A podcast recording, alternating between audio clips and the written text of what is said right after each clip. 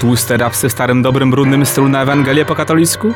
Tego jeszcze nie grali, ale zaraz będą. Dzięki wielkie Lachor za nominację. Link w opisie, jak już zresztą pewnie wszyscy wiecie. Hot 16 Challenge 2 na katolickiej zieleni internetu.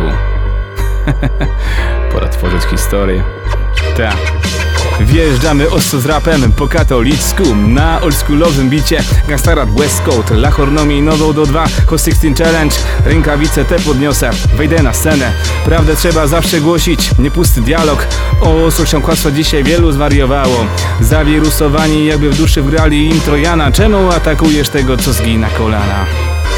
To dopiero połowa tego utworu Jeszcze przed nami drugie tyle Jesteście gotowi? Tak? No to jedziemy. Kłótnie, poniżenia, hejt, nienawróceni. Żaden rząd trybunał twego serca ci nie zmieni. Ja o Bogu ci normalnie, czy rozumiesz? Bez Chrystusa w centrum tylko bracie się lansujesz.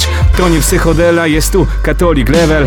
Nieprzetasowany dogmat, made in heaven. Przyłącz się jest wiele u nas, zawsze bez ścisku. Z nami Ewangelię głoś po katolicku. To by było na tyle dzisiaj.